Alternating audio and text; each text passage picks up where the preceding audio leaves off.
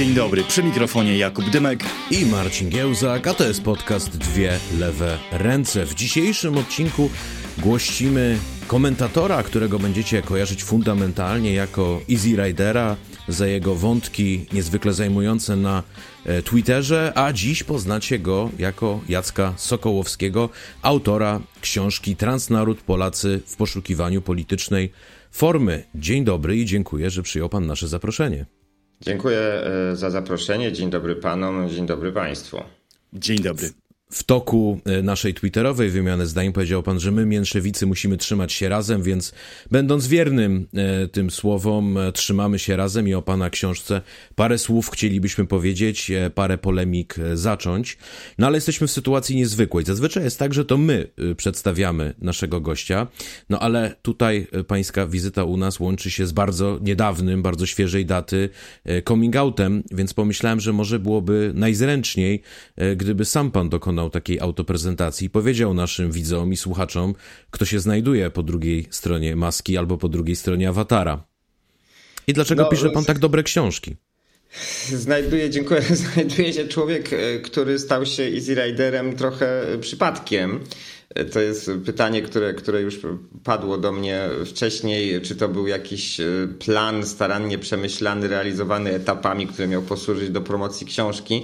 No więc e, chciałbym zaprzeczyć. E, wręcz przeciwnie, jest to, jest to modelowy przykład, który, który, mógłbym, który mógłby posłużyć za potwierdzenie mojej teorii, że spiski tak naprawdę one się zdarzają, ale są bardzo rzadkie, dlatego że one są trudne w realizacji, natomiast powszechnie przydarza się przydarzają się ludzkie błędy, zachowania przypadkowe, zwykła głupota.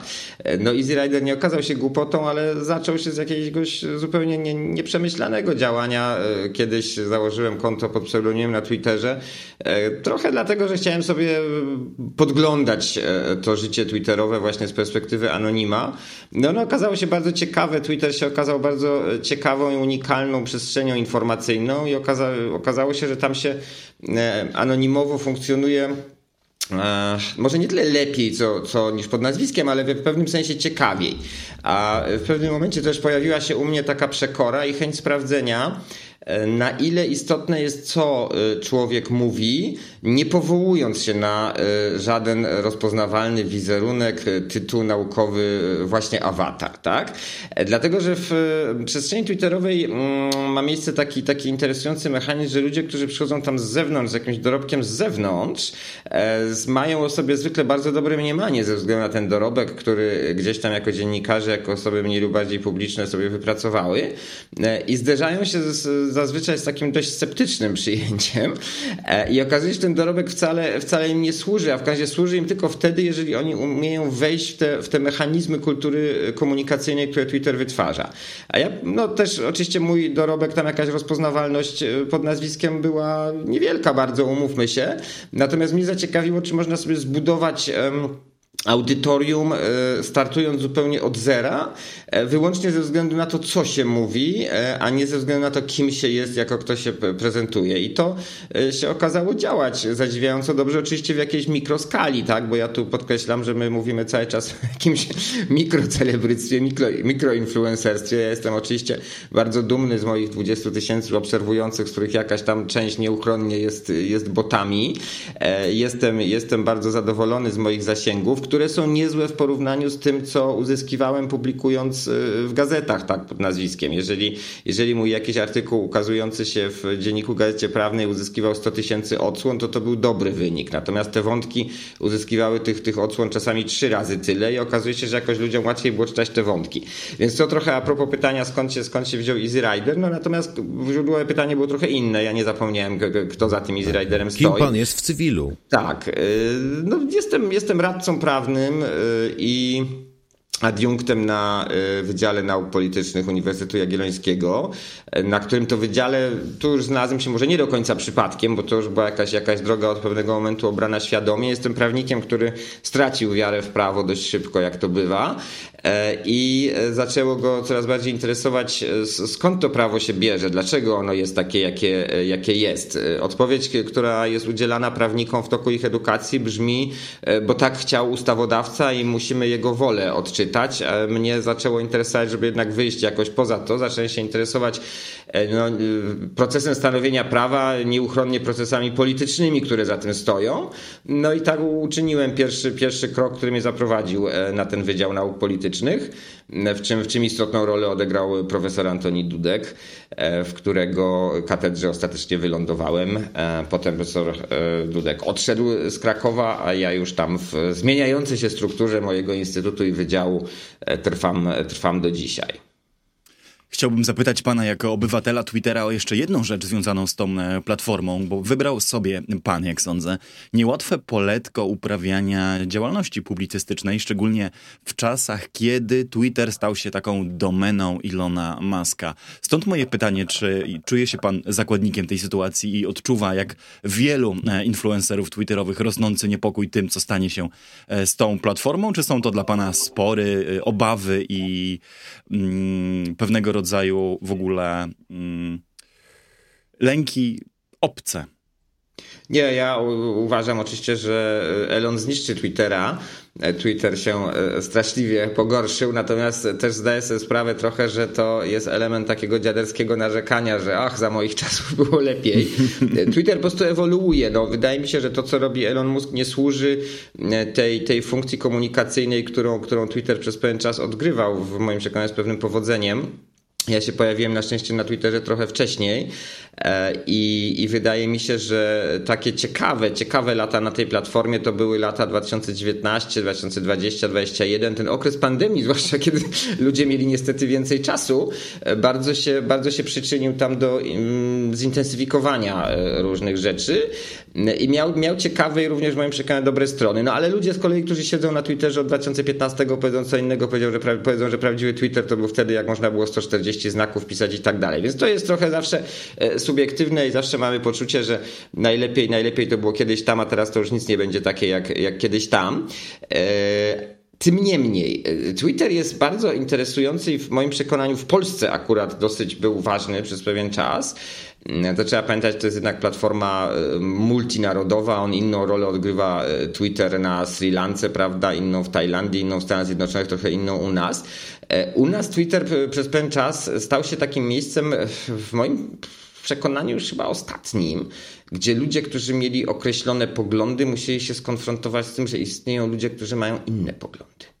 I przed tym się nie dało uciec. Oczywiście, że na Twitterze są te słynne bańki i, i, ludzie się banują i uciekają od tej niewygodnej prawdy, że ktoś może mieć inne poglądy niż oni, ale przed tym na Twitterze stosunkowo najtrudniej uciec. I tam ta konfrontacja była, podczas gdy w innych mediach mam wrażenie, że ona już w bardzo dużym, przeważającym stopniu zanikła. I to była ta, ta taka cecha Twittera interesująca i taka, którą uważam za pozytywną. Przy wszystkich oczywiście rzeczach, żeby to zobaczyć, to trzeba się było przebić przez pewną taką czasami bardzo brudną pianę, która na powierzchni tego Twittera się unosi.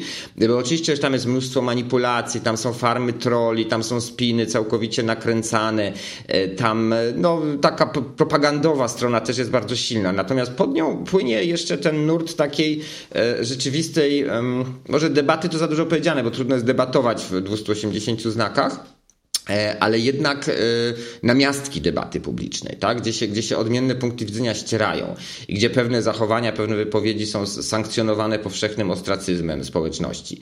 E, I mam wrażenie, że to się, to się kończy trochę na skutek naturalne, naturalnego zmęczenia całego tego wehikułu komunikacyjnego, a trochę na skutek działań mózga, które wcale, wcale tego zjawiska nie wspierają, wręcz przeciwnie.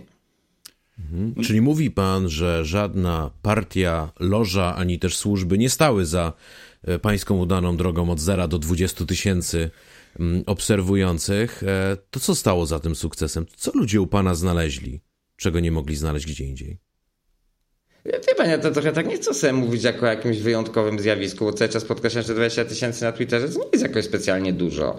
E, no coś ewidentnie znaleźli. Mm, to jest, to jest pytanie, na które ja nie jestem w stanie chyba obiektywnie odpowiedzieć, bo zaraz zacznę mówić, że oczywiście znaleźli dlatego, że ja takie dobre teksty pisałem, że taki byłem obiektywny, taki byłem super. No, wydaje mi się, że e, jednak e, brak zaangażowania w, w tę plemienność, która na Twitterze też jest silnie obecna, chyba jednak działał na, na moją korzyść. No ja nie stałem się, wie pan, liderem opinii w gronie którychkolwiek właśnie skrajnych zwolenników, którzy, którzy napędzają sobie zasięgi o wiele, wiele większe, tak?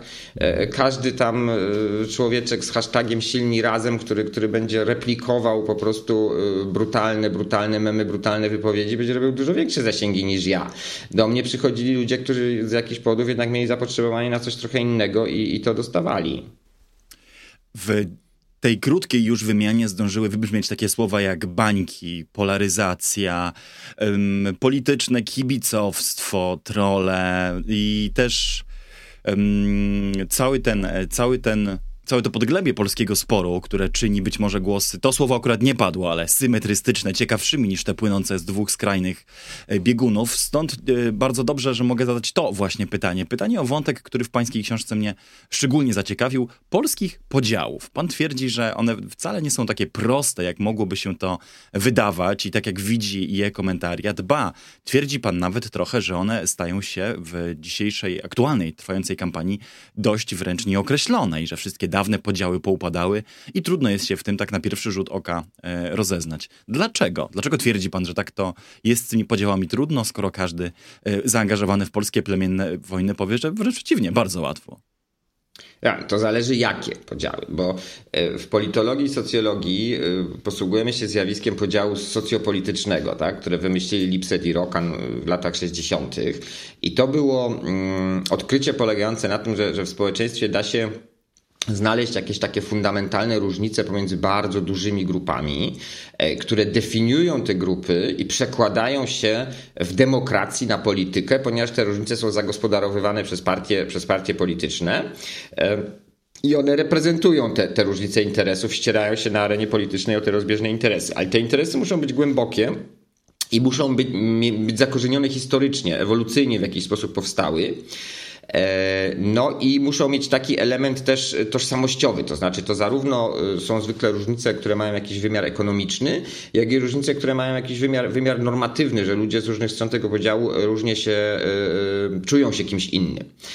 I w tym znaczeniu myśmy mieli w Polsce do tej pory takie podziały dwa i one były zresztą inne zupełnie niż na Zachodzie, bo ten, ten podział Lipseta Rokana, oni kilka tych osi zdefiniowali, no ale naj, najważniejszą z nich był podział pomiędzy mieszczanami mieszczaństwem, a proletariatem, a robotnikami.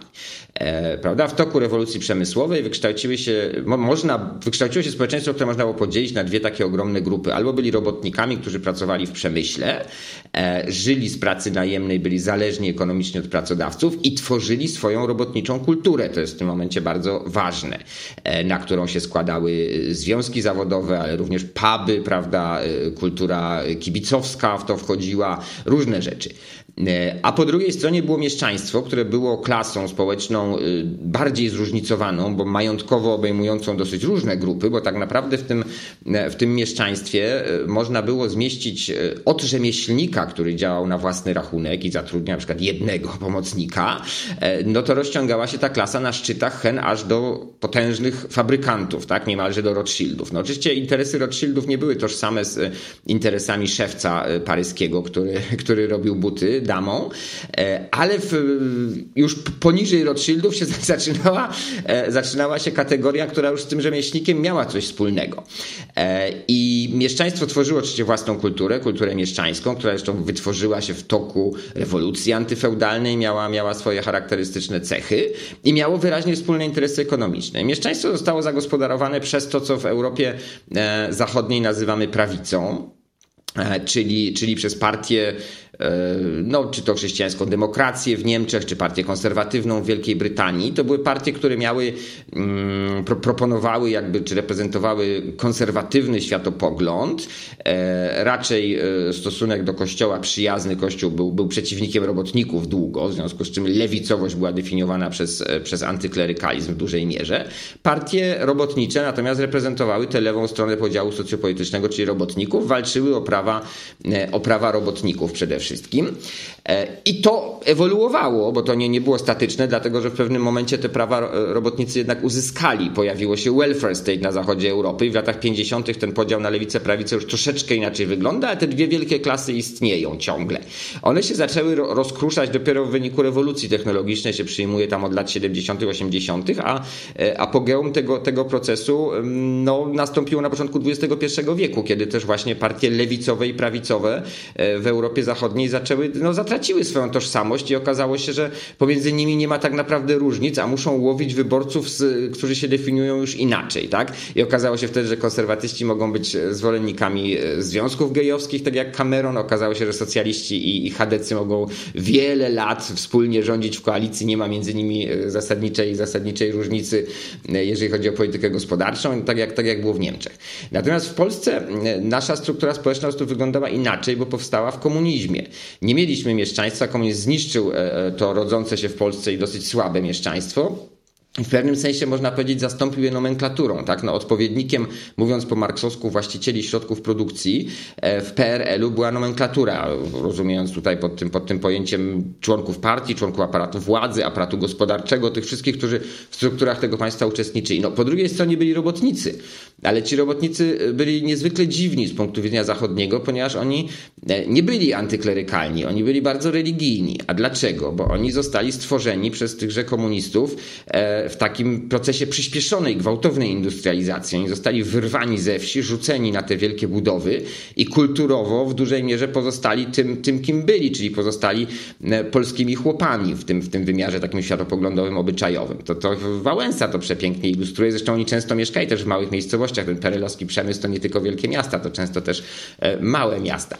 E, Wałęsa i jego, jego ośmioro dzieci to jest piękny przykład kultywowania tej, tej obyczajowości w świecie już, już wielkomiejskim. E, no i ten, ten świat tych e, klas społecznych PRL-u e, rozsypał się u nas w trakcie transformacji. Te klasy wszystkie w różnym tempie, ale one zaczęły zanikać, no bo upadł przemysł, była deindustrializacja, nomenklatura musiała zająć się czymś innym, inteligencja, którą uważam za, za klasę społeczną w PRL-u, ewoluowała bardzo gwałtownie, wchodziła w wolne zawody, wchodziła na rynek albo zostawała w budżetówce, ale już funkcjonując tam inaczej. Chłopi stosunkowo najdłużej się trzymali, bo właściwie do wejścia do Unii Europejskiej zachowali te swoje cechy i proszę zobaczyć, że partią jedyną tak naprawdę w III Rzeczpospolitej, funkcjonującą w tym paradygmacie takiego klasycznego zachodniego e, e, podziału socjopolitycznego był PSL. To była partia, która reprezentowała e, grupę ludzi, którzy ciągle zachowywali cechy klasy społecznej, w tym sensie, że mieli wyraźne interesy ekonomiczne, wyraźną wspólną obyczajowość, wspólną kulturę i więź z nimi budowała na elemencie tożsamościowym, kulturowym. E, PSL w dużej mierze na poziomie centralnym to reprezentował tak naprawdę no, milionerów producentów rolnych, takich wielkich, ale na poziomie lokalnym głosowali na kandydatów PSL-u e, w bardzo e, olbrzymiej liczbie mieszkańcy wsi, dlatego że się z nimi utożsamiali, że uważali ich za swoich. I to jest to, to pięknie ilustruje, jak popatrzymy na domy kolejnych przywódców PSL-u. Ja też ten przykład powołuję książce. Oni mieli takie skromne domy. Się pojedzie, ogląda się dom Pawlaka Kalidowskiego, to jest dom taki trochę zamożniejszego gospodarza niczym się, niczym się specjalnie. On się w środku wyróżnia, on jest w środku innych, ale z zewnątrz nie jest inny. Ale to ostatecznie też ten klasowy wymiar e, upadł po wejściu do Unii Europejskiej. Mieliśmy takie Teraz są chłopi z Marszałkowskiej. Tak. Y, te klasy się rozsypały, jedne prędzej, drugie wolniej. I nie było, czy, czy nie było takiego podziału socjopolitycznego w znaczeniu zachodnim, ale narodził się podział inny, który Grabowska, profesor Grabowska nazwała podziałem postkomunistycznym. Ludzie się jednak politycznie agregowali w małym stopniu na interesy jakieś wymierne ekonomicznie, ale w dużym stopniu na emocje polegającą na sentymencie do przeszłości, negatywnym lub pozytywnym. Grabowska prowadziła te badania, chciała y, dowiedzieć się, jakie poglądy mają Polacy, okazało się, że oni wszyscy mają bardzo podobne poglądy w wymiarze ekonomicznym, są takie dosyć lewicowe, są zwolennikami równości, e, są zwolennikami wyrównywania, wyrównywania różnic dochodowych, ale okazało się, że oni się identyfikują jako lewica, jeżeli im ten PRL mało przeszkadzał, albo jeżeli mają do niego sentyment, a identyfikują się jako prawica, jeżeli głosowali na Wałęsę w 1990, jeżeli należeli do Solidarności w 1980, to ich, to ich e, zdaniem przesądzało prawicowości. No i ten podział organizował naszą politykę politykę, bo jak popatrzymy, to właśnie partie dzielą się na postsolidarnościowe i, i mm, postkomunistyczne i ludzie głosują na nie w dużej mierze z powodu tego resentymentu do PRL-u lub braku tego resentymentu. A potem ten podział zanika z różnych powodów, co też tam staram się opisać, e, wygasa i zostaje zastąpiony drugim podziałem, e, podziałem na beneficjentów i malkontentów transformacji.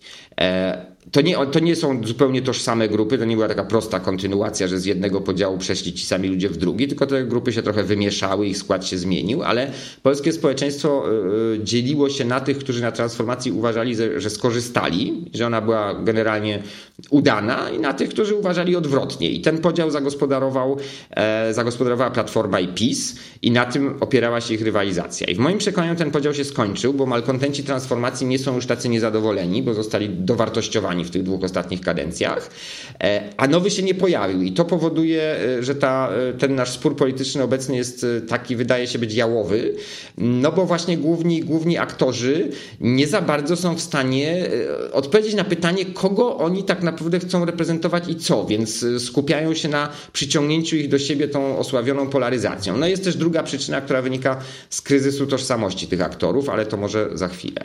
Dobrze, bo ja sobie... Mogę, to jakbym mógł tylko, żebyśmy doprowadzili tą e, analizę klasową do końca, e, bo, bo zatrzymał się pan po tym okresie wejścia w trzecią RP. A jak wygląda polskie społeczeństwo, jeśli chodzi o strukturę klasową w 2023 roku? Jest bezklasowe. Zrealizowało ideał komunizmu. Jest pierwszym bezklasowym społeczeństwem na świecie, to, w którym niemniej nie, jednak istnieje nie. klasa średnia. To zależy, to zależy od tego, jak zdefiniujemy klasę, tak? bo co socjolog to definicja klasy politycznej.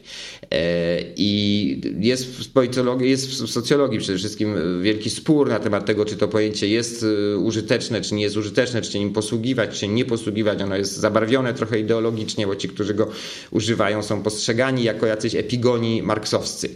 Więc ja y, y, chciałbym sprecyzować, że uważam, że y, pojęcie klasy politycznej ma sens do opisu pewnych rodzajów społeczeństw, a mianowicie takich społeczeństw, gdzie występują duże grupy ludzi, którym można przypisać tę wspólną tożsamość i wspólne jakieś interesy ekonomiczne. I to są społeczeństwa, które uważam, że możemy nazwać klasowymi. PRL takim społeczeństwem był. Chłopi, robotnicy, inteligencja, nomenklatura w PRL-u mieli swoje dystynktywne interesy i mieli swoje odrębne tożsamości. E, natomiast społeczeństwa doby postindustrialnej w moim przekonaniu są y, w tym znaczeniu bezklasowe. Możemy tam sobie identyfikować jakieś klasy, ale wtedy musimy te klasy zidentyfikować, y, musimy te klasy wtedy y, tak naprawdę inaczej zdefiniować. E, takich wielkich klas, posiadających wyraźną tożsamość opartą na wspólnej kulturze, współcześnie już w żadnym społeczeństwie nie ma, ani zachodnim, ani w naszym. My mamy różnego rodzaju grupy, warstwy, one jakieś elementy, po których je możemy zidentyfikować będą miały, ale już będą pozbawione klasowego charakteru w tym takim klasycznym postmarksowskim rozumieniu.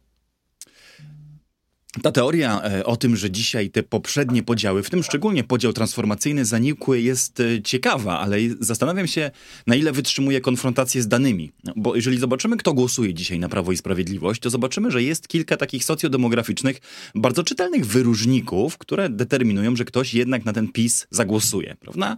Bardzo wysokie poparcie na wsi. E, Im mniejsza komisja wyborcza, tym większe poparcie dla PiSu. Bardzo wysokie wskaźniki wśród emerytów i osób starszych starszych. E, większe poparcie u tych e, mniej wykształconych i mniej zadowolonych ze swojej sytuacji materialnych, u rodzin z dziećmi. Jeżeli spojrzy się na to, jak wyglądają profile takie gospodarcze, socjologiczne, demograficzne, geograficzne elektoratów różnych partii w Polsce, to jednak teza o tym, że już podziały nie istnieją, e, zaczyna wyglądać trochę bardziej chwiejnie, ale oddam panu pole, żeby własnej tezy teraz e, obro- bronić i przekonać mnie, że te socjodemograficzne różnice między różnymi elektoratami partii e, i dość, wydaje mi się jednak jasne, e, jasne zjawisko tego, że tych niezadowolonych z różnych powodów, czy tych bardziej e, poszkodowanych transformacją PiS jednak przejął obronić. Znaczy, panie Jakubie, tak, z tym, że ma pan rację, z tym, że te różnice, o których pan mówi, to już nie są te wielkie podziały w znaczeniu podziały socjopolityczne. Takiego wielkiego podziału, który by... Organizował kulturę którego, polityczną, jak rozumiem, całą. Według tak? którego tak można by społeczeństwo mm. zorganizować. Tu po jednej stronie są ci, po drugiej stronie są ci, dlatego że, tak jak kiedyś jedni wspominają PRL z, z resentymentem bardzo silnym, chcą jego rozliczenia, a drugim jest to obojętne, albo nawet wspominają go z sympatią. To był ten pierwszy wielki podział. Ta, takiego podziału moim zdaniem już nie ma. Są różnice, jest tych różnic wiele, one się na się nakładają i to jest cecha tego e, współczesnego postindustrialnego społeczeństwa, zresztą również na zachodzie właśnie po upadku tych, e, czy rozpadzie tych klas społecznych, że trzeba sobie lepić z różnych grup i grupek. Elektorat, który będzie, e, jest, jest znacznie mniej spoisty, jest dużo bardziej eklektyczny. PiS zagospodarował tych malkontentów transformacji, ale duża, nich, duża część z nich już malkontentami być przestała, bo została dowartościowana. I oczywiście, że można twierdzić, że ciągle jeszcze tę słabszą część społeczeństwa PiS reprezentuje, że ona na niego liczy, ale proszę też zwrócić uwagę, że w ciągu tych dwóch kadencji jakaś część ludzi, którzy zagłosowali na PiS w 2015 już przestała się czuć skrzywdzona. Wie pan, ogromny to, to jest też coś, co chyba z perspektywy Warszawy często ulega przeoczeniu się patrzy na tą prowincję trochę jednak z takim odruchem, że to ciągle jest e, jakiś skansen, jakaś tam bieda. Jeżeli bieda, to pewnie na prowincji jest ta bieda. E, no ja tutaj się odwołam e, trochę do mojego, do mojego drugiego fachu. Jako radca prawny, akurat mam sporo klientów takich drobnych albo w najlepszym wypadku średnich przedsiębiorców z prowincji polskiej. To ja z tego uczyniłem też greps taki na Twitterze, tam powołując rzepiennik Strzyżewski jako przykład polskiej prowincji. No oczywiście jest to przykład bardzo bardzo przekrzywiony, bo to jest jedna z tych gmin, gdzie PiS uzyskuje najwyższe wyniki, ale e, e, o czym rozmawiają przedsiębiorcy z okolic umownego rzepiennika Strzyżewskiego? Oni rozmawiają o tym, czy opłaca się kupić willę nad Morzem Alborańskim, tak?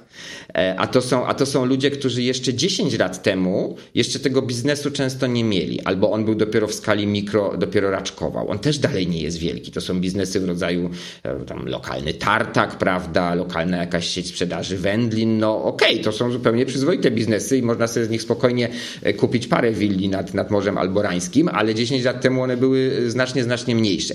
I ta prowincja została w tych dwóch ostatnich kadencjach e, po pierwsze rozwinęła się gospodarczo, ten, ten wzrost gospodarczy bardzo tam za, zaprocentował, po drugie e, zmieniła się kulturowo, została dowartościowana przez PiS. Ja uważam, że PiS bardzo zyskał i wygniótł ten, ten PSL ze wsi, bo właśnie kiedy chłopi stracili swoje zaczęli tracić swoje cechy klasowe i zaczęli się stawać przedsiębiorcami między innymi na tej prowincji, to zaczęli od PSL-u odpływać. I co ciekawe, oni przepłynęli częściowo do PiSu. A dlaczego? Że nie dlatego, że PiS im dało 500, plus. oni nie potrzebowali, oni sobie coraz lepiej żyli bez 500. Plus.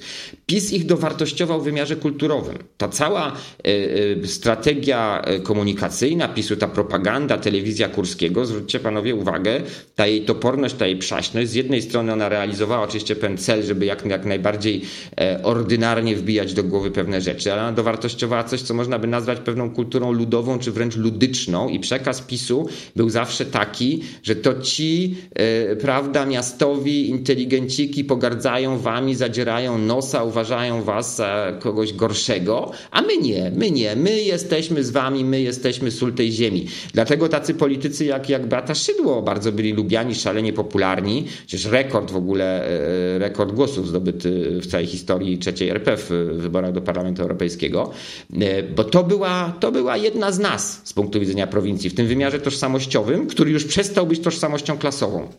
E, no więc tylko podział ta, tylko ta, jeśli mogę wejść słowo, służyć. Tylko ta, ta rewolucja godności, o której pan mówi, ona jednak miała też wymiar materialny, to znaczy to nie jest tak, będę bronił tezy, że Polacy mm, już tylko się zastanawiali nad tym, czy otworzyć drugi tartak, czy kupić willę, no tylko wszyscy. mnóstwo ludzi dzięki 500 plus e, i dzięki e, innym socjalnym programom PiSu doświadczyło tego, że pierwszy raz mogli swoje dzieci zabrać na wakacje, albo, mm, jak to mówił mój kolega, który się wyprowadził z Łodzi na głęboką prowincję, zauważyłem, jak odprowadzałem swoje dziecko do szkoły, że te inne dzieci są jakoś tak lepiej ubrane. Ale absolutnie to, tak, tylko ja pokazuję... To była rewolucja godności dla nich. To nie było takie proste, że wszyscy byli biedni na prowincji, PiS przyszedł, dał socjal i w związku z tym im się trochę poprawiło i teraz mogą sobie kupić lepsze kurteczki głosują na PiS. Na prowincji byli też ludzie, którzy e, nie byli biedni, a w trakcie tych dwóch kadencji PiSu stali się wręcz bogaci i oni też głosują na PiS, bynaj, bynajmniej nie dlatego, że dał im socjal, prawda? Dał im coś, coś innego. I to jest przy, jako przykład obsługiwania wielowątkowego tych różnic. To jest coś, co Platforma strasznie przegrała. Przecież ci przedsiębiorcy ze wsi powinni być elektoratem Platformy, nie? To jest partia przedsiębiorców. A to była nasza się, teza, to była nasza teza na temat dołączenia Michała Kołodziejczaka i Agrounii do list Koalicji Obywatelskiej, że to jest ten łącznik między skądinąd bardzo zamożnym wiejskim przedsiębiorcą, sprawnym e, i otwartym na Europę, a platformą, która z niewiadomych, jak pan mówi, powodów e, po latach kompletnie e, pas transmisyjny z takim wyborcą straciła. Mhm, mhm. No tak, tak, całkowicie się zgadzam. Także y, obsłużenie tych różnic bardzo takich y, y zróżnicowanych, nomen omen, y, jest trudne i wymaga polityki dużo subtelniejszej, dużo bardziej złożonej. No tak samo jak na Zachodzie, tak? gdzie te partie, różnica między lewicą a prawicą się zatarła, bo te partie muszą obskakiwać różne grupy, grupki, inaczej do informatyka z wielkiego miasta, a inaczej właśnie do szewca z małego miasta i już oni nie dają się wcisnąć w ramy jednej klasy, bo w ogóle informatycy i te, i te zawody takie technologiczne do podziału mieszczaństwo-proletariat zupełnie nie pasują, a, a stanowią pewną subgrupę czy warstwę klasą ich nie można nazwać. To można jeszcze jedno krótkie pytanie o podziały. Zaryzykuję wobec tego taką hipotezę i proszę ją, proszę ją odbić. Um, może ten podział wygląda tak, że mamy Polaków, którzy dalej uważają, że rolą państwa jest prowadzić aktywną politykę socjalną, redystrybucję i niwelować różnice społeczne za pomocą świadczeń. I ci, którzy tak uważają, głosują po prostu na PiS. A po drugiej stronie jest cała reszta, która uważa coś dokładnie przeciwnego, a nawet kiedy musi wygłosić jakąś pochwałę yy, 13 emerytury, czy 500, czy 800 plus, to robi to przez zaciśnięte zęby i z takiej obawy, że no musi się zgodzić na to, że to 500 plus jest w porządku, bo boi się reakcji w TVP, czy boi się y, negatywnych recenzji w prasie, ale jednak jest to z pewnego musu, bo zaraz na drugim oddechu ktoś taki powie, że ale oczywiście ważniejsze są usługi publiczne, ważniejsze są systemowe reformy, ważniejsze jest dofinansowanie żłobków, przedszkoli czy komunikacji. Słowem, całe to długie pytanie i dygresja prowadzi do pytania o, prowadzi do innego podziału, o który chciałbym tutaj zagaić. Podział na socjal versus e, niskie podatki.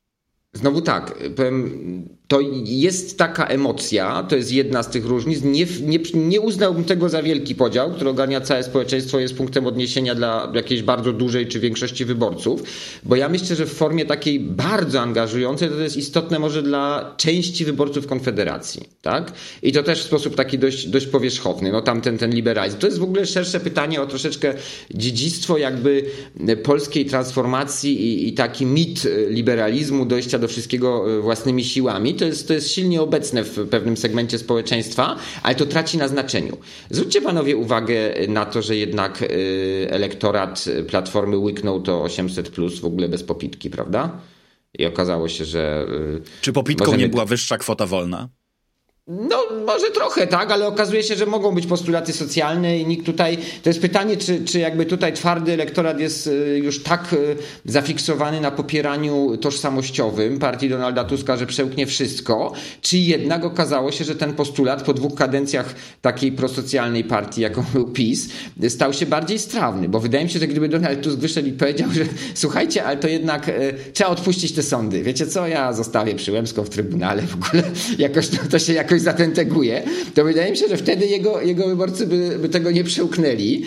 E, I to jest już, to jest sprawa, która wydaje mi się w tej, w tej chwili bardziej definiująca i to już jest sprawa czysto tożsamościowa, a nie ekonomiczna. Ja, ja bym powiedział, że większe, większą rolę, chociaż też nie uważam, żeby ten podział był taki ogarniający całe społeczeństwo, on się nie zagregował do końca, e, to jest ten, ten podział czy emocja suwerenniści versus Unijczycy. To jest coś, co trochę przypomina te wcześniejsze dwa podziały, beneficjenci, malkontenci i podział postkomunistyczny, bo tu jest wielka emocja i albo jesteśmy za tym, że państwo polskie było suwerenne, silne, wstało z kolan i nie było tutaj w Unii jakimś, e, jakimś kwiatkiem do, do kożucha, jakimś chłopcem do bicia, albo jesteśmy w zasadzie, nie mamy nic przeciwko temu, żeby się rozpuścić e, w dużej unijnej quasi-federacji, a potem może nawet superpaństwie. Właściwie nie bardzo wierzymy w taką zdolność e, Polaków Polski do uzyskania pełnej podmiotowości, do, do, do zagospodarowania swoich szans samemu. I to wydaje mi się jest powszechniej obecne i trochę głębiej zakorzenione, bo to się wiąże z jakąś taką autoidentyfikacją ze stosunkiem do historii.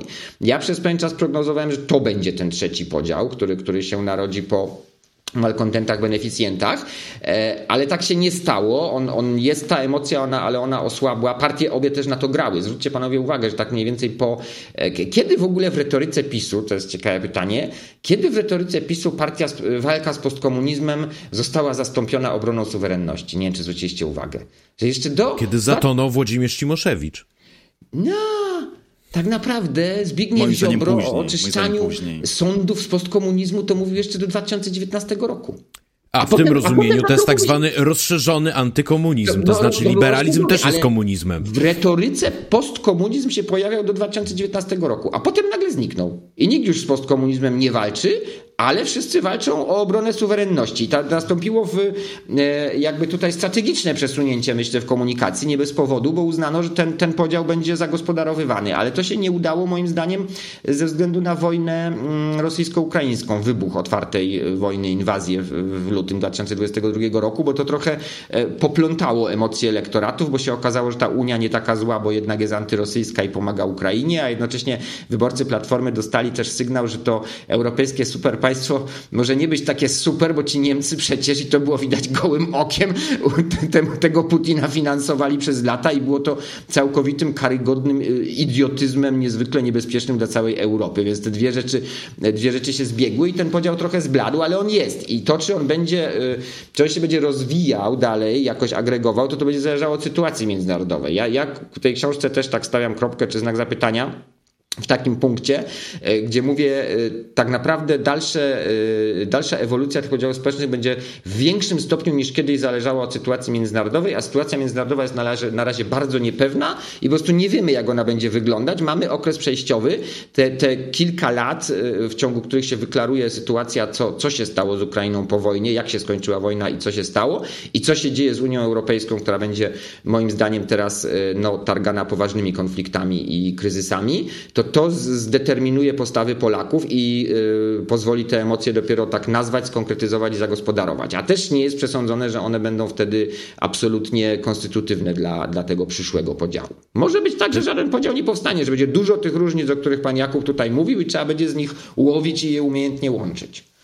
Mhm. A czy jeżeli chodzi o brak podziału, to ja bym tutaj odwołał się do swego rodzaju, pan zacytował badania profesor Grabowski, że wszyscy mieli w latach 90. z grubsza lewicowe e, poglądy, no to ja bym powiedział trochę o odwróconej profesor Grabowskiej. Znaczy teraz na pewno mamy sytuację, gdzie wszyscy mają Mm, czy bardzo duża część elektoratu ma z grubsza liberalne, no, no, najbardziej przekonujący mnie anegdotyczny, e, ale osadzony w danych mm, argument jest taki, że elektoraty Konfederacji i Lewicy mogłyby się wymieniać personelem, gdybyśmy się tylko zatrzymali na poziomie spraw e, gospodarczych. No a od siebie dodam, że gdyby ta teza mm, była prawdziwa w odniesieniu do lat 90., że wszyscy byli takimi egalitarystami, no to pewnie Polską rządziłaby Unia Pracy w koalicji z PPS-em, no bo one miałyby szlem, to znaczy zarówno byłyby z Solidarności, jak i byłyby prosocjalne, a tymczasem rozjechał je po prostu liberalny walec. No, po prostu to pokazuje, że nie zawsze te, te poglądy czy intuicje ekonomiczne są, są decydujące dla, dla podjęcia decyzji, są kluczowe dla podjęcia decyzji przy urnie wyborczej, tak? Ludzie mieli tak, zresztą te, te, ta lewicowość tych poglądów w latach 90. ona też była taka mozaikowa, dlatego że wszyscy byli za równością i za tym, żeby y, nie było duży, dużych różnic dochodowych, ale jednocześnie większość z nich uważała też, że własność jest święta, co jest z kolei takim dogmatem z trochę, y, z, z trochę innej y, strony. No ale o tym, jak głosowali, decydowała ostatecznie emocja y, ta dotycząca stosunku do PRL-u i, i ekonomia się okazywała wtórna. I wydaje mi się, że podobnie jest jednak teraz, teraz w tym przypadku, co, co pokazuje ten, ten przykład też y, takiej elastyczności elektoratu Platformy w odpowiedzi na, na decyzje lidera y, dotyczące programu ekonomicznego. Wywołał pan za granicę, to ja y, przejdę do tego bloku, w którym kilka y, pytań i o to zadamy, bo wynotowałem sobie taki fragment y, z samego wstępu do pańskiej e, książki. Wobec wszystkich tych kwestii Polska zająć będzie musiała stanowisko, a ponieważ jej potencjał gospodarczy i militarny wzrośnie znacząco, wzrósł znacząco na przestrzeni minionej dekady, stanowisko to będzie oddziaływać na innych graczy. Nadchodzi czas, w którym decyzje podejmowane przez nasz kraj będą brzemienne w konsekwencjach dla nas i dla innych. Chciałbym zapytać o to, na ile w pańskich oczach e, pozycja międzynarodowa Polski rośnie i czy jakie są przykłady tych obszarów, w których naprawdę decyzje Warszawy będą tak kluczowe nie tylko dla nas samych, ale także dla innych stolic naszego regionu, a może i całego kontynentu. Jeszcze nie, znaczy zaczyna rosnąć, ale prognozuję, że w najbliższych kilku latach e, nabierzemy pewnej wagi, pewnej gravitas pod warunkiem być może, że się w ogóle nauczymy z niej korzystać. No, rośnie dlatego, że czy będzie rosło to znaczenie, po pierwsze w związku z tym, że mamy coraz większy potencjał gospodarczy, ale po drugie, jeżeli sytuacja w naszym regionie, sytuacja dotycząca bezpieczeństwa pozostanie niestabilna, a z dużym prawdopodobieństwem pozostanie, tylko nie wiemy jak, no to te 500 Himarsów i te F-35 będą robiły dużą różnicę.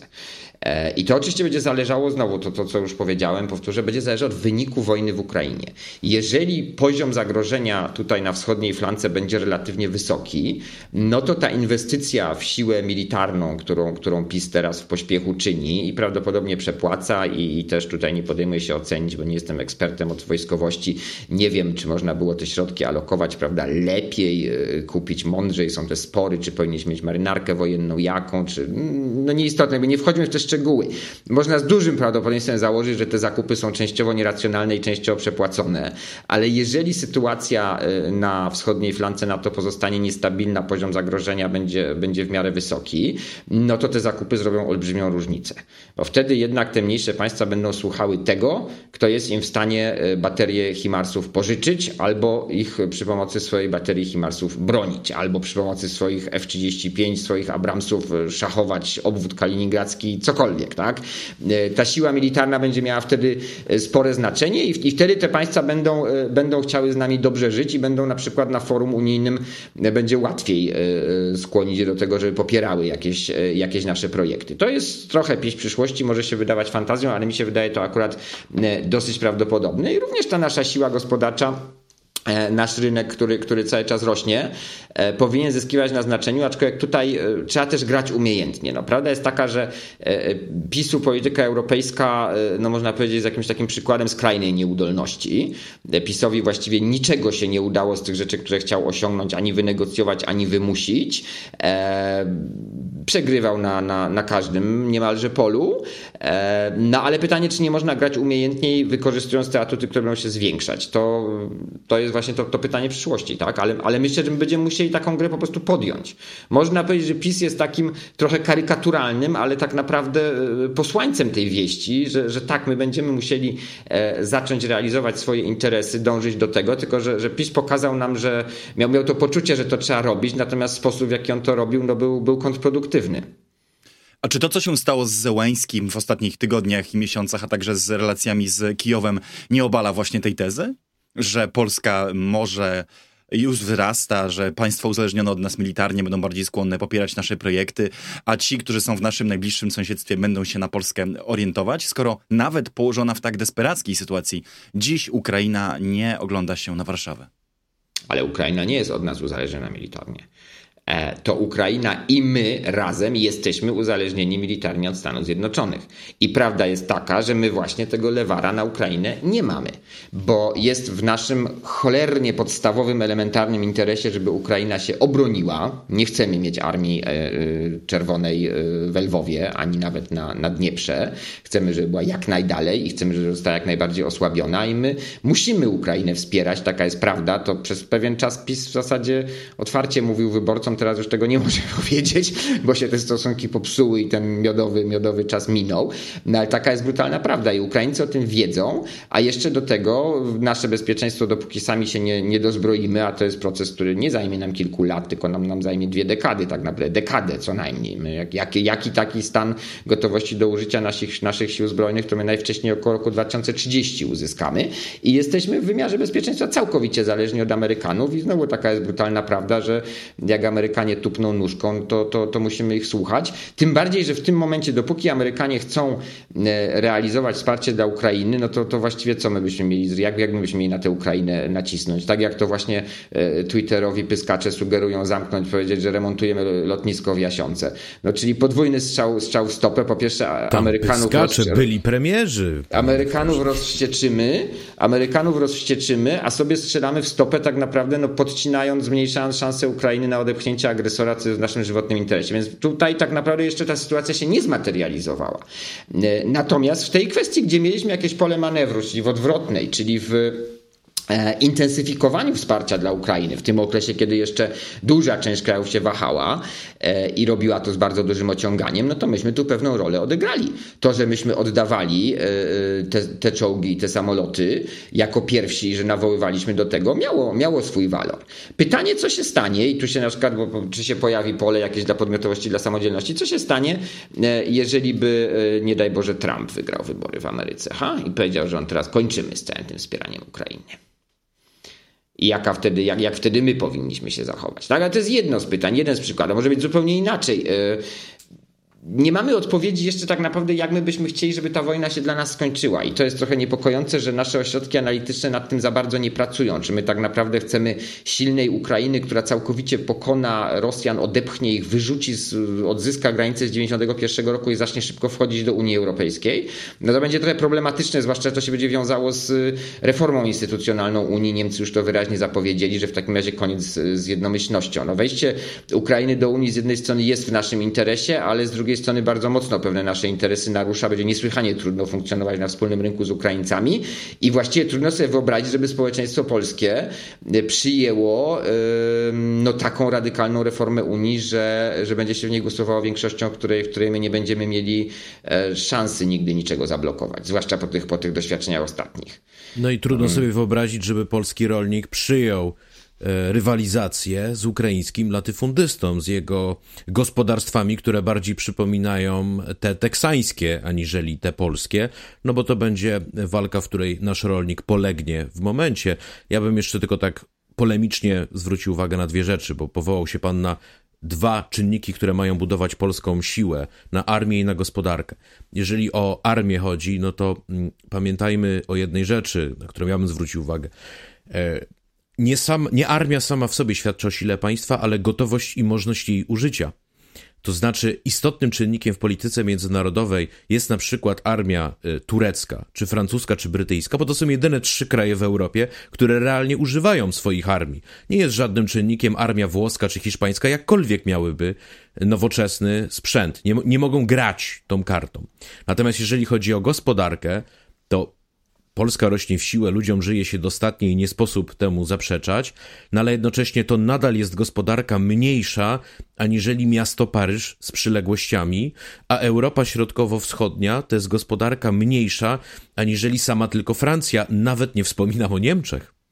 E, I w tak. tym rozumieniu, kiedy ci najwięksi gracze patrzą na mapę i kiedy prezydent Zełański patrzy na mapę, to on doskonale rozumie, że Polska co miała mu dać, to już dała, przysługi, które miała mu wyświadczyć, to już wyświadczyła, a on jest w stanie rozmawiać z prezydentem Bidenem, z kanclerzem Scholzem, z prezydentem Macronem, z premierem Sunakiem, więc już naprawdę Polska jest dla niego kwiatkiem e, u e, kożucha, e, albo mówiąc brutalniej, strzępem kożucha rzuconym między kwiaty. Trochę prawda, trochę prawda, ale tak jak mówię, jesteśmy teraz w takim momencie, że my mamy rzeczywiście małe pole manewru, no z tych względów, o których powiedziałem wcześniej. E, natomiast to będzie, to będzie w moim przekonaniu ulegało zmianie, ten, ten cytat, który pan Tylko jeśli pan pozwoli, ale na przykład tak samo będzie z Litwą, tak? Litwa kupuje sprzęt wojskowy we Francji, w Wielkiej Brytanii, a nie w Polsce. Dobrze, ale Zaprasza będzie, do siebie żołnierzy będzie, amerykańskich, nie polskich. Jak będzie, panie Marcinie, jeżeli konflikt w Ukrainie zostanie zamrożony? Bo się Amerykanom znudzi e, pompowanie tam pieniędzy, wygra Trump, e, w każdym razie do głosu dojdzie opcja mówiąca, że to trzeba wszystko się z tego jednak zwijać. E, I ten konflikt zostanie zamrożony, będzie ta krwawiąca, taka pseudo-pseudo granica nowa, Ukraina wyniszczona, na jakichś kroplówkach tam trochę jedzie, albo nawet nie, albo nawet dojdzie, przepraszam, dojdzie, dojdzie do do, do, pokoju zawartego na zasadzie ziemia za pokój. Tak? Ukraina jednak odpuści te, odpuści te terytoria, co będzie oznaczało, że wisi nad nią groźba ponownej inwazji. W Rosji rośnie rewanżyzm, ale z Rosji są zdejmowane sankcje i teraz yy, pojawia się pytanie, czy Ukrainę przyjąć do NATO. No i okazuje się, że nikt się nie kwapi z tym, żeby Ukrainę przyjąć do NATO, ale Amerykanie wysuwają propozycję, że oni jednostronnych gwarancji udzielą e, i czy Polska do tych gwarancji przystąpi. No nawet taka tym, propozycja padła. I w tym momencie od naszej decyzji zależy bardzo dużo. I jeżeli my powiemy nie, no to sytuacja, e, tak powiem, bezpieczeństwa Ukrainy wygląda zupełnie inaczej niż my powiemy tak, a my powinniśmy wtedy bardzo dużo zażądać za to tak. W moim przekonaniu. I to jest, i to no. jest przykład takiej sytuacji, do jakich może dojść w przyszłości. Tylko, że my też, no dobrze by było, żebyśmy trochę okrzepli, zanim do nich dojdzie. No, wydaje mi się, że mamy na to małe szanse, bo nadchodzi teraz też kilka lat takiej niestabilności mm, w polskiej polityce. W związku z tymi rzeczami, o których mówiliśmy wcześniej, że ci aktorzy swojej tożsamości na razie trochę znaleźć nie mogą, trochę się w tym miotają. E, część społeczeństwa jest tą polaryzacją mm, zmęczona i, i też odpływa. Bardzo ciekawe, jaka będzie frekwencja w tych wyborach, bo to też będzie miało spore znaczenie. A czy to, co pan mówi e, o tym, co by było, gdyby Amerykanie wycofali się z Europy, to mi przychodzi na myśl to, co często przy tej okazji powiadają nasi analitycy, ale zawsze dodają, tylko proszę mnie nie cytować w tej mierze, ja to mówię na ofie. Jeśli Amerykanie się wycofają z Europy, jakiś izolacjonizm tam wygra, to powinniśmy się przykuć kajdankami do unijnego mainstreamu, przyjąć euro, porozumieć się z Berlinem i Paryżem i, i wszystkimi innymi, którzy mają tam coś do powiedzenia i powiedzieć im w sposób e, jasny, choć cichy, e, jeżeli nas mają porwać wszystkie diabły, to my was pociągniemy za sobą, no bo jak kraj, który będzie w strefie euro zostanie na przykład napadnięty, no to przełoży się to oczywiście na wielkie nieszczęście dla wszystkich pozostałych krajów i po prostu wziąć Zachód na zakładnika, bo nie będzie już mieli żadnej innej koncepcji politycznej. No tak, tak. Ale mogą być jeszcze inne rzeczy, pan. Mogą Chińczycy zwariować i napaść na Tajwan. Tak sobie tłumaczymy, że ci Chińczycy są tacy mądrzy, rozsądni, oni planują swoją politykę nawet nie na dekady, tylko wręcz na stulecia, oni mają czas, wszystkie te opowiadamy takie rzeczy, które nie wiem, czy zaczerpnęliśmy z jakiejś prawdziwej znajomości kultury chińskiej, czy tak się tylko pocieszamy. E, no jest rzeczywiście bardzo stabilnym tworem, są, są Chiny pod rządami partii komunistycznej, no ale przecież takiego scenariusza całkowicie nie da się wykluczyć, że w pewnym momencie coś takiego się dzieje i wtedy już ta sytuacja w Europie z dnia na dzień wygląda zupełnie zupełnie inaczej. No więc Chiny głupio nas... i lekkomyślnie zaczęły parę wojen. No, Chociażby no... katastrofalna inwazja na Wietnam. Tak, ale patrząc, e, patrząc e, na ostatnie dwudziestolecie, to czego byśmy o Chinach e, nie mówili, to pewnej ciągłości planowania im odmówić nie można, a Stanom Zjednoczonym odbijania się z kolei od ściany do ściany w kwestiach różnych, nawet kluczowych spraw geopolitycznych też nie brakuje w, w, w, ostatnich dekadach i chyba ta, chyba ta przewaga strategiczna, jaką Chinom daje autorytarna kontrola i możliwość kształtowania scenariuszy po prostu na dekady do przodu nie jest do końca mitem. Ja tak przynajmniej uważam. Zaś nieprzewidywalność z kolei amerykańskiej polityki w ostatniej dekadzie zobaczyliśmy na własne oczy, a chyba aż nadto, nie? Bo nawet tam, gdzie jest ciągłość, czyli między decyzją Trumpa, żeby z Afganistanu się wycofać, a decyzją Bidena, żeby do tego ostatecznie doprowadzić, e, potrafi wybuchnąć nie jeden skandal i nie jedna mała kompromitacja. Ale to, to była tylko dygresja. Pytanie, pytanie, czy e, zaczepka jest trochę jeszcze inna, bo przeczytałem sobie ostatnio wstępniak w tygodniku w sieci na temat e, tego, że prezydent Zełański właściwie na własne życzenie przegrywa tę wojnę, bo skoro chciał się związać z Niemcami, to będzie musiał zaznać tego, co wszyscy, którzy wiążą się z Niemcami, zaznają, czyli zdrady, upokorzenia, porażki i oszukania. E, mówię o tym wstępniaku e, dlatego, że wydaje mi się on w właściwie jakiś taki doskonały, perfekcyjny sposób przedstawia pewne, e, pewną wymówkę, tak? Pewną, pewne uzasadnienie czy racjonalizację e, wszelkich porażek e, polskiej polityki ukraińskiej czy polskiej bezradności vis-a-vis Ukrainy. Jak coś pójdzie nie po myśli Kijowa albo nie po myśli Warszawy w najbliższych latach, to zawsze polskie elity będą mogły powiedzieć, że to dlatego, że Załański lekkomyślnie wybrał Niemcy. To będzie taka, będzie taka pokusa. Natomiast też pytanie, jak się potoczy potem polityka ukraińska. E, po, po, po, konflikcie prawdopodobnie, no pytanie, czy on w ogóle do, dotrwa do końca konfliktu, pytanie, jaki, jaki ten koniec będzie. E, on, on wydaje mi się wierzy jeszcze ciągle, że jest w stanie przeważyć te szale, to się tak naprawdę chyba już tej, tej jesieni e, okaże, czy, czy są na to szanse, czy nie. Natomiast no, pokusa izolacji, ja bym to nazwał tak, takim izolacjonizmem w Unii Europejskiej. Myślę, że taka pokusa w Polsce będzie. Byłoby chyba niezbyt dobrze, gdyby akurat PiS w tym kierunku się wyrodził, bo Unia Europejska jest no, areną różnych ryzyk, owszem, ale też ogromnych szans. E, a ja spodziewam się, że nas jednak czeka ewolucja w stronę Unii kilku prędkości. E, I tutaj proces, e, ewentualna akcesja Ukrainy ten proces skatalizuje. Bo ja się boję, że jeżeli my staniemy przed taką perspektywą, że Ukraina ma wejść do Unii, jest, jest decyzja najważniejszych graczy, że wchodzi i jest to połączone z reformą instytucjonalną, a alternatywą będzie pozostanie w jakimś takim gorszym kręgu integracji, bo to tak będzie wyglądało, w razie czego jeżeli Polska będzie, będzie tutaj uprawiać obstrukcję, no to się powie, w takim razie robimy nowy traktat, w skrajnym przypadku. E, no i my będziemy wtedy w sytuacji takiej, której żadne wyjście nie jest dobre. To znaczy zostanie w Unii otworzenie się na naszego rynku na produkty rolne z Ukrainy i, i zrzeczenie się możliwości e, blokowania już czegokolwiek, poddanie się dyktatorowi większości, no to jest wejście w scenariusz federalizacyjny i on wcale nie będzie, nie będzie dla nas taki dobry w moim przekonaniu. No a jednocześnie zostanie w drugim kręgu integracji też będzie miało prawdopodobnie wysoką cenę I to będzie strasznie trudny wybór, więc, więc z tego wyprowadzam taki wniosek, że lepiej, żeby ta decyzja co do przyjmowania Ukrainy do Unii Europejskiej zapadała jak najpóźniej. To mi się rysuje jako pewien taki cel niestety polskiej polityki zagranicznej, nad którym należałoby już zacząć ponadpartyjnie pracować. Bo to się zaczyna, tego, tego rodzaju realizacja takiej polityki zaczyna się niestety od y, umiejętnego rycia pod tym państwem, którego pewne działania chcemy opóźnić. I czyli mamy to, co w tym podcaście kochamy najbardziej, czyli prawdziwą grecką tragedię. Wszystkie rozwiązania są złe, trzeba się tylko zastanowić, które jest najmniej złe mm, i, i ułożyć ofiarę. No, esencja, Ale... esencja polityki, tak. Ale tutaj to, to, trzeba mieć sprawne instytucje i z tym mamy wiadomo problem i to już są, powtarzanie tego to jest wręcz, wręcz banał, no, a w szczególności w obszarze służb zagranicznych i wywiadowczych to obawiam się, że szczególnie wręcz słabe i to, to się jedno z drugim wiąże. Więc my możemy te nasze, e, te nasze szanse nadchodzącej dekady też bardzo pięknie przegrać, chociaż nie sądzę, żeby to miało z drugiej strony doprowadzić do jakiejś katastrofy. No, my jednak należymy e, do tej bogatszej części świata, do tej części świata bezpieczniejszej, lepszej i mniej się boję skutków wojny na Ukrainie, bo jakie one w Ukrainie, jakie one by nie były, mm, to, to nasza sytuacja naszego, naszego bezpieczeństwa nie powinna ulec jakiemuś takiemu radykalnemu y, załamaniu. Ja się najbardziej chyba boję problemów migracyjnych, tak, które mogą tutaj Europę zdestabilizować i przeorać i to jest w ogóle jakiś element układanki, którego żeśmy sobie tutaj y, nie dokładali, a on się, a on się pojawi. No już w zasadzie jest. Tylko to jest moment tej roz, to jest moment tej rozmowy, w którym możemy go dołożyć. To sobie no, douczmy, bo, douczmy. bo według mnie pan pokazuje, że my mamy problem niejako dwoisty. To znaczy, z jednej strony mamy ten sam problem, który mają wszyscy.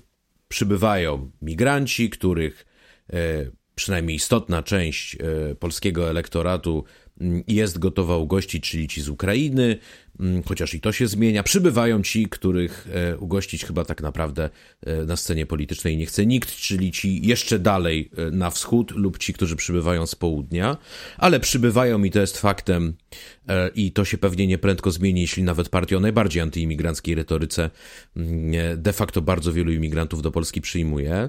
No i chcielibyśmy ich, wyobrażam sobie, zintegrować, zasymilować, a pan stawia tezę, że my sami między sobą, też jeszcze jesteśmy narodem niedokończonym i zmagającym się z własną formą i tożsamością, a do tej formy i tożsamości chcemy doprosić ludzi z Ukrainy, Bangladeszu, Nepalu czy Ugandy.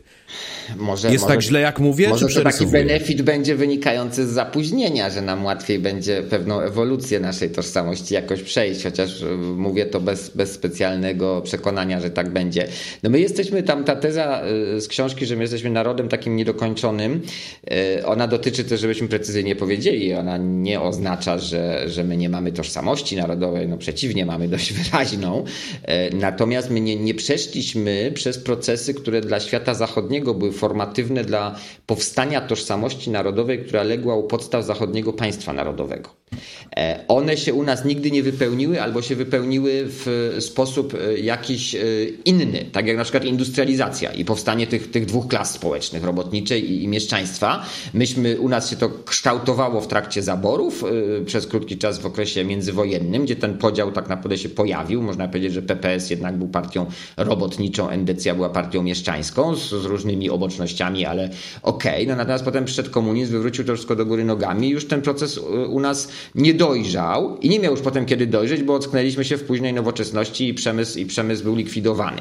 No ale to znaczy też, że właśnie na tym podziale przecież na robotników, na mieszczaństwo opierała się budowa zachodnich instytucji demokratycznych. No na wielu innych rzeczach, ale tak instytucje się tworzy zawsze po to, żeby rozwiązać konflikt. To jest ta cecha demokracji. Dlaczego demokracja jest lepsza niż inne ustroje?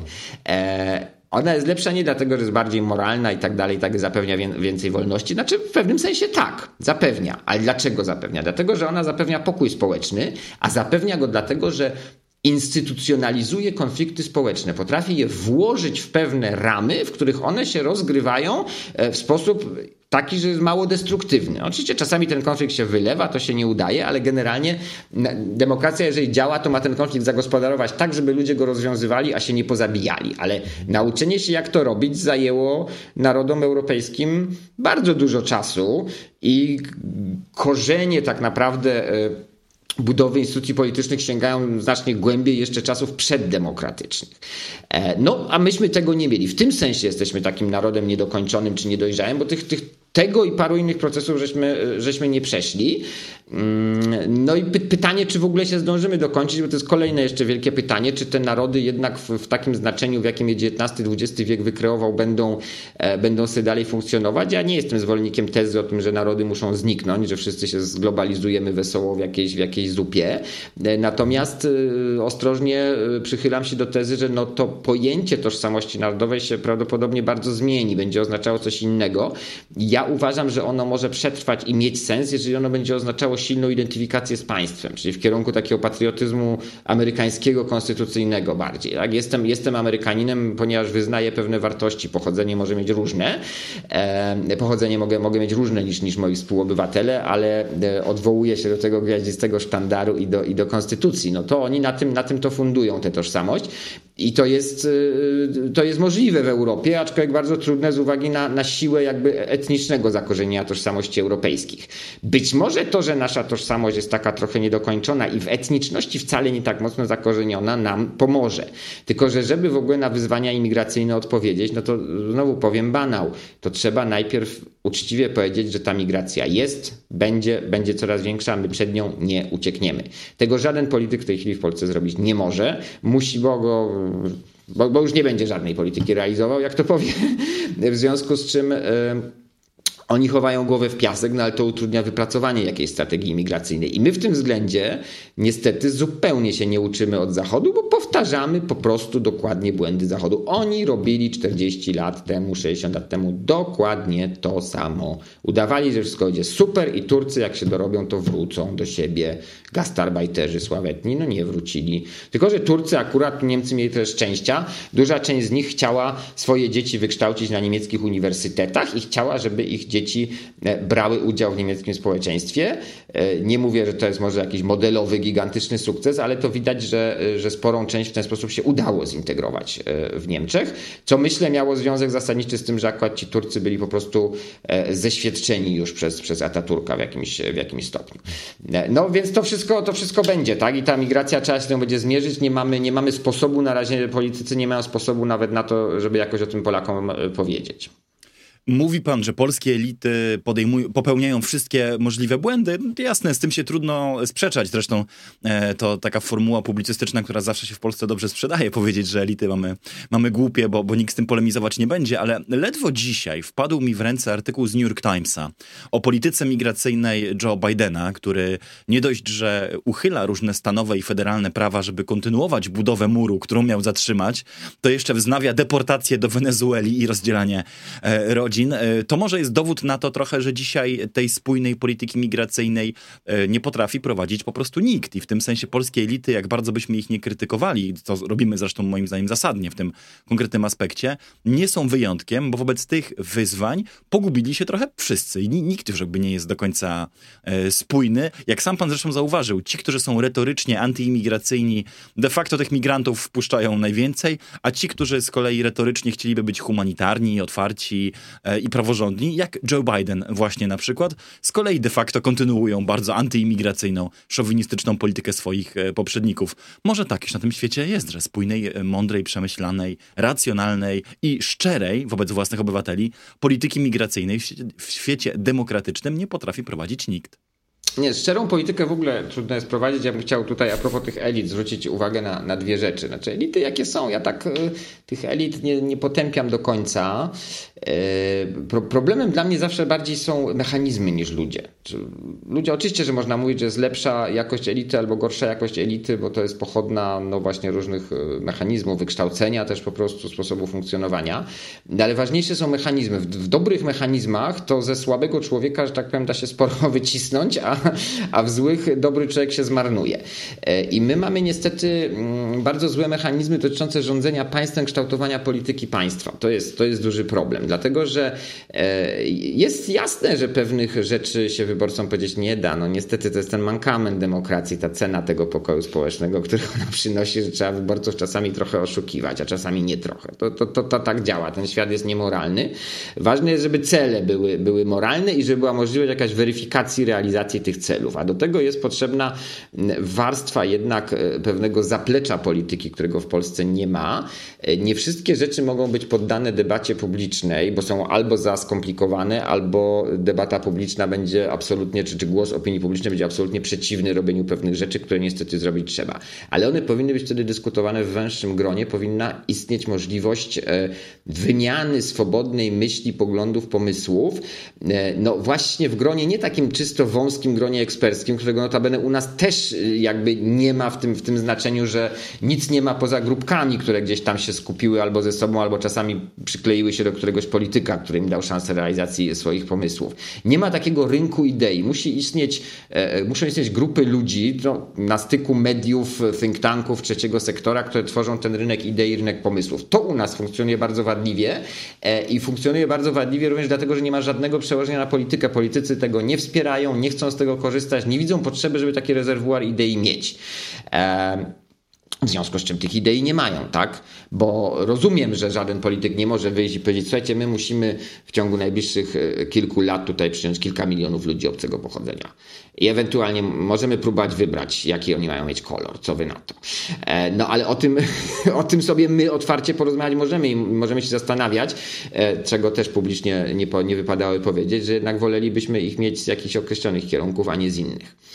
I też wracamy znowu do pytania o to, jakiego byśmy chcieli końca wojny w Ukrainie, bo to pozostanie u nas bardzo wielu e, Ukraińców wcale nie jest złe dla naszego rynku pracy, prawda? I rozwiązuje nasz problem migracyjny, zmniejsza presję z innych kierunków, e, no co jest dla Ukrainy w sumie jakąś smutną, smutną konstatacją.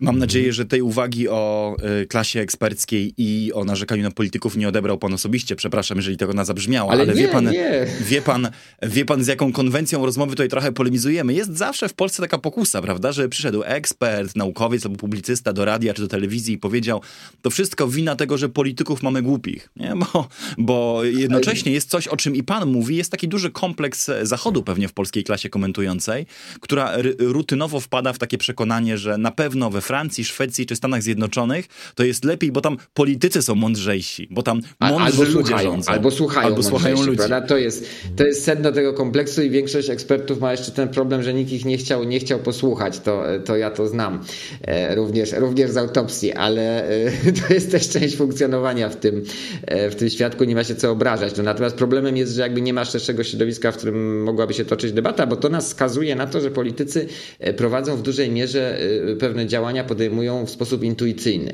I to się czasem sprawdza, a czasem nie. No, na przykład reakcja PiSu na właśnie wojnę w Ukrainie była taka czysto intuicyjna i ona była słuszna moim zdaniem. Tak, oczywiście jak najbardziej należało wspierać, e, wspierać Ukrainę, zachęcać innych do udzielenia pomocy, ale to była reakcja instynktowna. Ona nie wynikała z tego, że coś tutaj zostało przemyślane, przedyskutowane i nie zarysowały się wtedy w debacie eksperckiej w ogóle takie wątki, które ja teraz tutaj panom prawda, wrzucam, że może jednak my niekoniecznie mamy taki interes, żeby ta Ukraina tak zaraz wygrała. To jest bardzo okropne, co ja powiem. Ja, bo, bo ja tu mam nieco odmienne wrażenie niż obydwaj panowie, ja mam takie wrażenie, że nasi politycy, jak prowadzą politykę wyborczą, to grają w trójwymiarowe szachy pod wodą. I są w stanie zamawiać badania, rozmawiać z ekspertami. Czasami się mówiło o PiSie, że to jest dyktatura socjologów. I są w stanie zejść do poziomu powiatu i ustalić, jak ułożyć piątki na szachownicy, żeby ten powiat wygrać.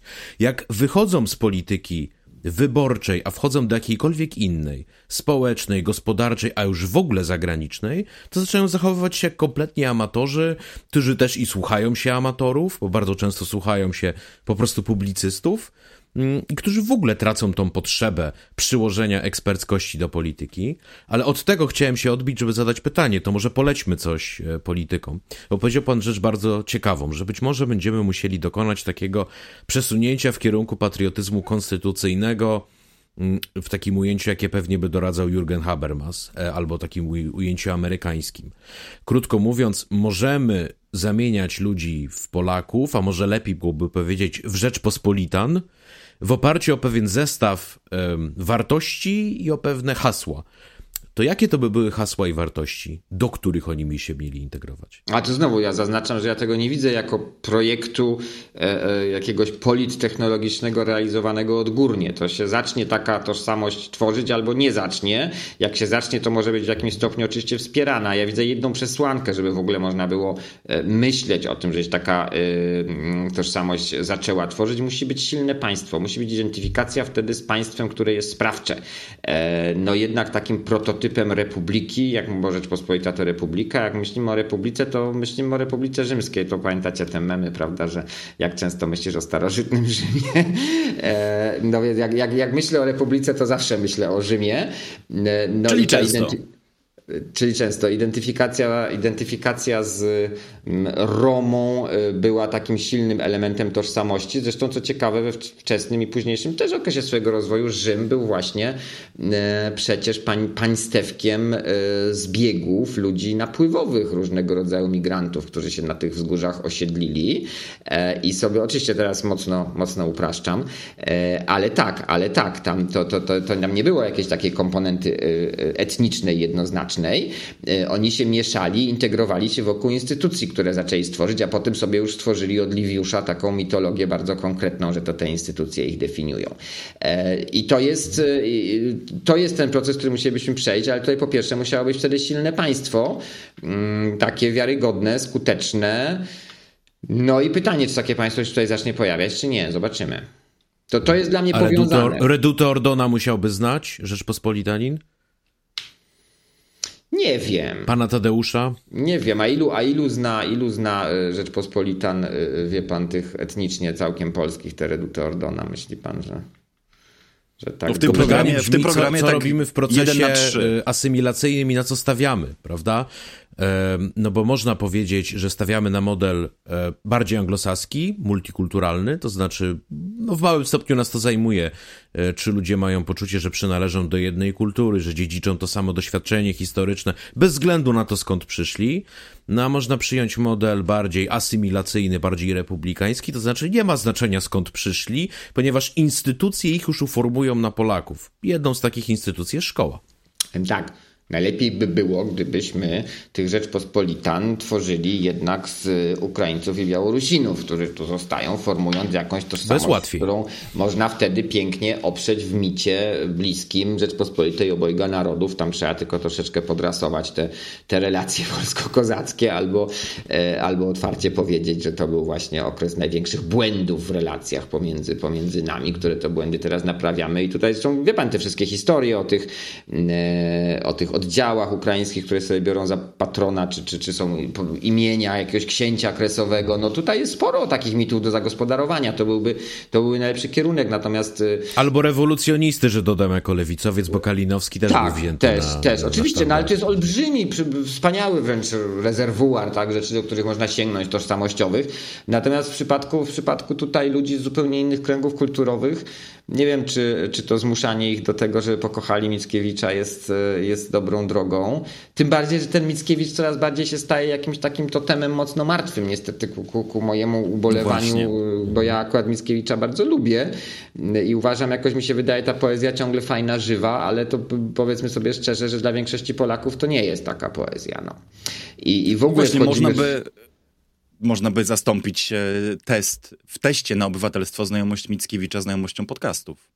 Kilku, na przykład no właśnie, ktoś... ja nie wiem, czy A ja myślę, że dla Rzeczpospolitan to by mogłoby być ciekawsze, bo oni by wtedy odkryli historię Polski i powiedzieliby, to my jesteśmy prawdziwymi Polakami, teraz to widzimy. Ta Litwa, o której pisał Mickiewicz, to Białoruś, ci wasi bohaterowie narodowi to po większości ludzie z Ukrainy, Białorusi, Litwy i tak dalej. My właściwie wróciliśmy na swoje. Będą zupełnie inne mechanizmy artykułowania tej identyfikacji. Myślę, że my się tym Mickiewiczem i testami na obywatelskość możemy nie, nie przejmować, bo to się rozegra gdzie indziej, częściowo w wirtualu, tak, częściowo poprzez identyfikację z innymi bohaterami zbiorowej, zbiorowej świadomości. Tylko to o, musi kultura. być. Tak, to musi być, to musi być zrozumiałe. No. Co w tym Hmm. W tym optymizmie, taki, który podskórnie wyczułam u obu panów, e, że jednak Ukraińców czy Białorusinów łatwiej będzie w Polsce zintegrować i zasymilować. Co w tym razie e, z faktem, że te wskaźniki poparcia dla migracji, dla integracji, dla dzielenia się zdobyczami państwa dobrobytu z Ukraińcami już lecą na łeb, na szyję, e, że też wspomnę cytowane przeze mnie tu wielokrotnie badanie Labu UW, które mówi, że poparcie dla programu 5 500 plus, dla wypłacania świadczeń 500, 800 plus dla Ukraińców w Polsce to 17%, co oznacza, że 80% Polaków jest przeciwnym temu, żeby normalnie płacący składki i podatki Ukraińcy otrzymywali to świadczenie. Połowa Polaków przeciwna jest temu, by mieli dostęp do e, bezpłatnej e, ochrony e, zdrowia. 40% za, przeciwko temu, żeby mieli jakiekolwiek inne świadczenia rodzinne. Co w tym razie, co w takim razie zrobić z tym szowinizmem socjalnym, który w Polsce moim zdaniem dużo mocniej ustawia podejście do migracji niż e, jakieś demony nacjonalizmu, e, faszyzmu i kolaborantstwa, którymi straszą nas liberalne media. Ale to mnie pan tutaj w takiej wygodnej obydwu was, nie, no, obydwu was trochę wypuszczam. polityki publicznej, którym ja się, ja się nie, nie czuję. Nie, wręcz przeciwnie. Pytam, nie, nie, nie, nie. Pytam o opinię. Pytam o opinię. Czy, to, czy nie to jest przypadkiem największą przeszkodą? Bo, bo tam Mickiewicz Mickiewiczem, testy na znajomość polszczyzny, testami na znajomość polszczyzny. Czy problem nie jest dużo rychlejszy i nie, nie dotyczy wcale kultury, tylko konfliktu o dystrybucję, o dostęp do y, zdobyczy państwa y, dobrobytu i o y, socjal właśnie? No to będzie akurat zależało głównie od tego, czy będzie co dzielić. Jak będzie wzrost gospodarczy, to tutaj to poczucie, że oni zabierają, e, będzie znacznie mniejsze. Nie? No przecież zupełnie inaczej wyglądałaby e, rola Polski odegrana w, wojnie mm, ukraińsko-rosyjskiej e, i, i, i, zachowanie wobec fali uchodźców, gdybyśmy mieli nawet 10% bezrobocie, już nie mówię 15%. Hmm. Prawda. Więc albo będzie dobrze. No i, wtedy, i batalia wtedy... o mieszkania by inaczej wyglądała, jakby tak. państwo było je w stanie tak. dostarczać. Tak.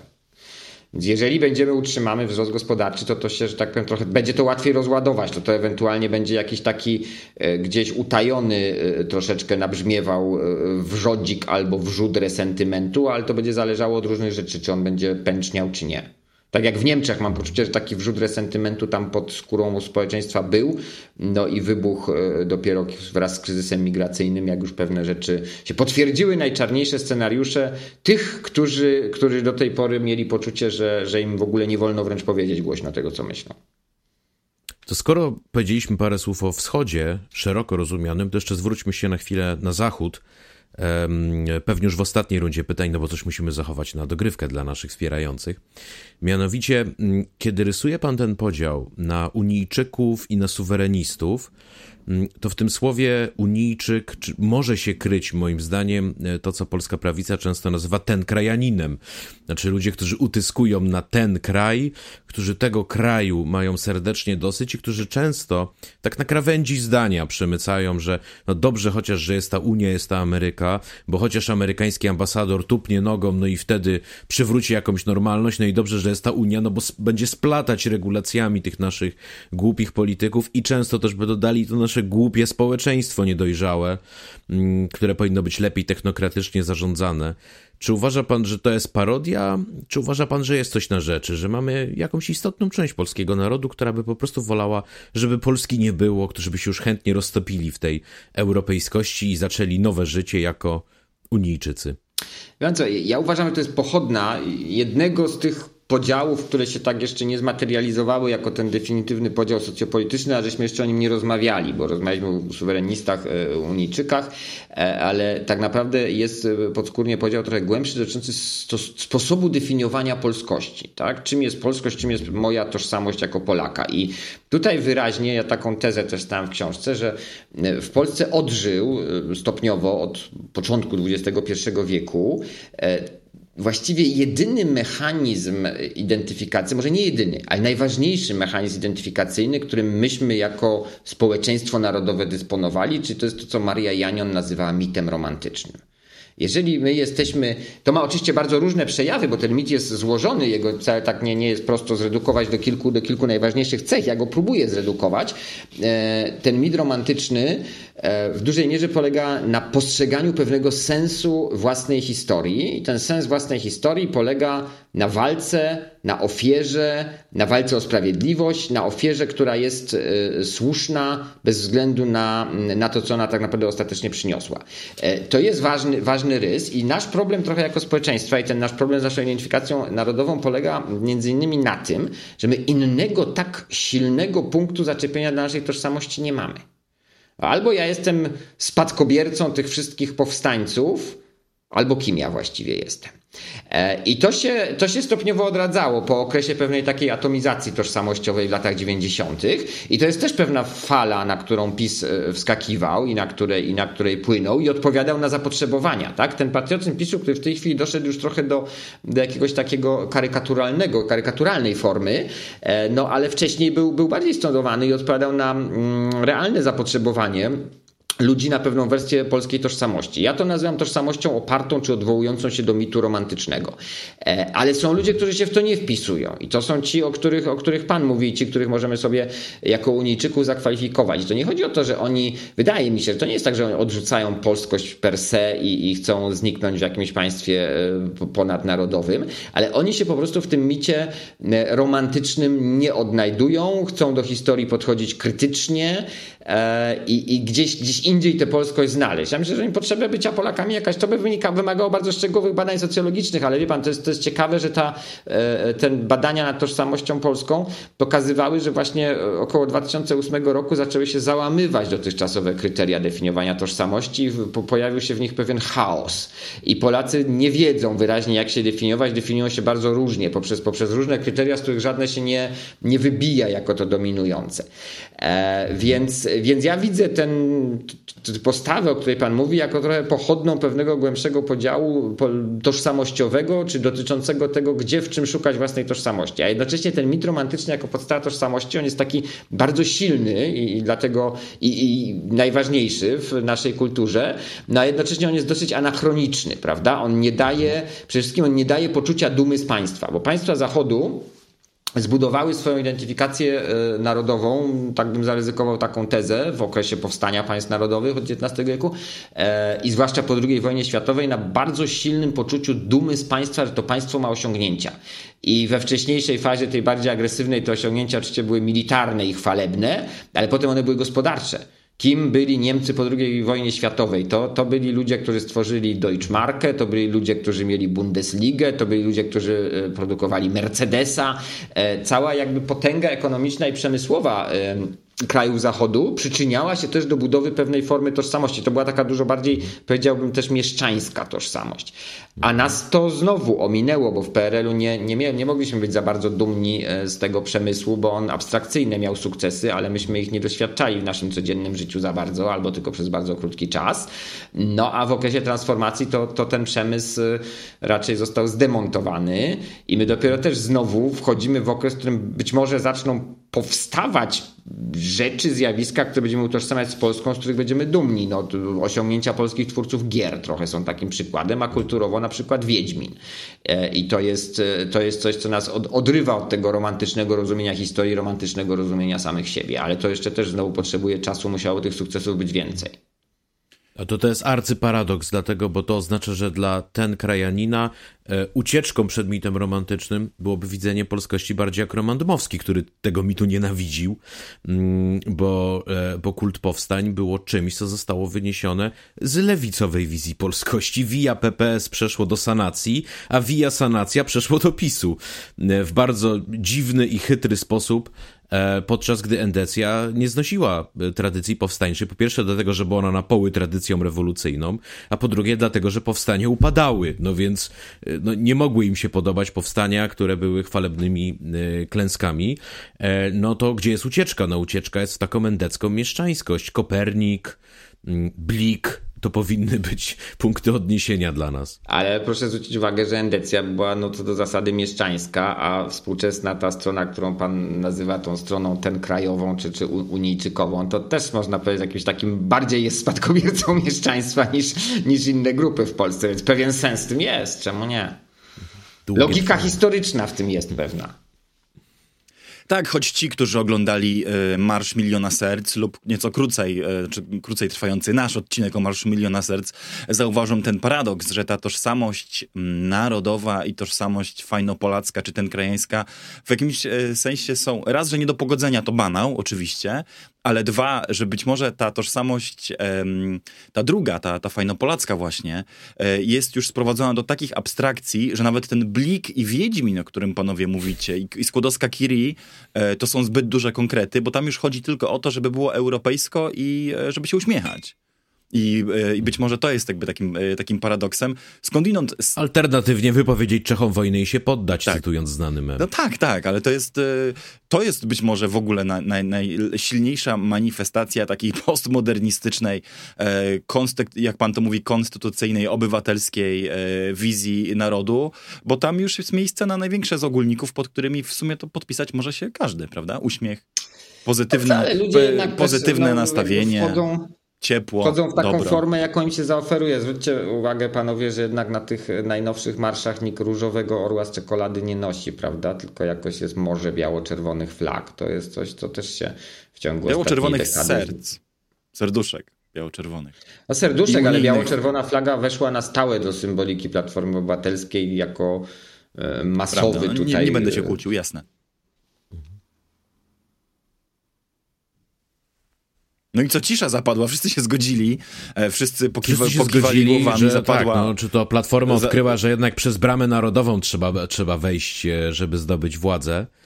Mm, nie no, przez bramę narodową, ale od, odartą z konkretu, prawda? Bo tutaj y, zachowamy to sobie może na inną y, okazję. Można by się spierać też o to, na ile patriotyzm konstytucyjny, taki obywatelski jak w Stanach Zjednoczonych, możliwy jest y, w państwie, gdzie właściwie ogólnonarodową ideologią jest do tego państwa niechęć, nie? Taka pogarda do tego, co wspólne i, i indywidualizm i coś, co my nazywamy tu z Marcinem w programie zwrotem egoistycznym. O, w Stanach Zjednoczonych rzeczywiście patriotyzm konstytucyjny jest możliwy, bo bardzo dużo jest rzeczy, na które można się powołać, które tę dumę budzą, nawet w społeczeństwie tak zindywidualizowanym jak amerykańskie. U nas byłoby z tym y, trochę gorzej y, i u nas jeszcze nie ma zjawiska nawet y, demokratów krzyczących murem za amerykańskim lub polskim mundurem. Musimy się do jego jeszcze dopiero doczekać.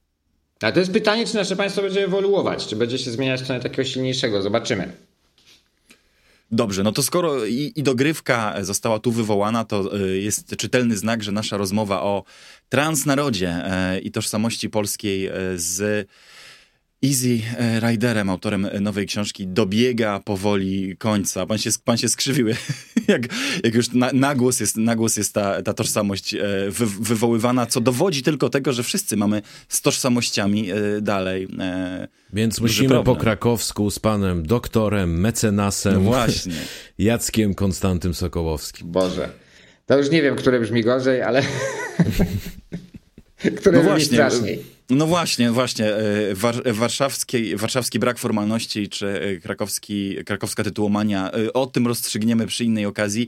Ja bardzo serdecznie dziękuję za poświęcony nam, naszym słuchaczom i słuchaczkom czas. To nie koniec dzisiejszego spotkania, bo drugą część zachowujemy dla tych, którzy oglądają nasze dogrywki, więc nie mówimy jeszcze, że się żegnamy, ale że zapraszamy na więcej. A tych, którzy nas nie subskrybują, bardzo zachęcamy do tego, żeby wsparli nas na platformie Patronite pod adresem patronite ukośnik DLR. E, tam znajdziecie całą naszą ofertę, obejmującą także newslettery, dostęp do naszej społeczności na Discordzie, możliwość brania udziału w spotkaniach e, na żywo i incorpore, jak i również właśnie owe dogrywki, czyli rozszerzone odcinki, na którą już Was e, zapraszamy. A y, odnośnika do y, książki naszego dzisiejszego gościa nie zapomnimy umieścić w opisie dzisiejszego odcinka, stąd ci, którzy chcą się e, in extenso, skoro już każdy coś po nie powiedział, to ja też zapoznać z treścią, e, z treścią Transnarodu, e, będą mogli to samemu zrobić. Jeszcze raz dzięki i do usłyszenia niebawem. Dziękuję bardzo za zaproszenie, za bardzo ciekawą rozmowę. Do widzenia.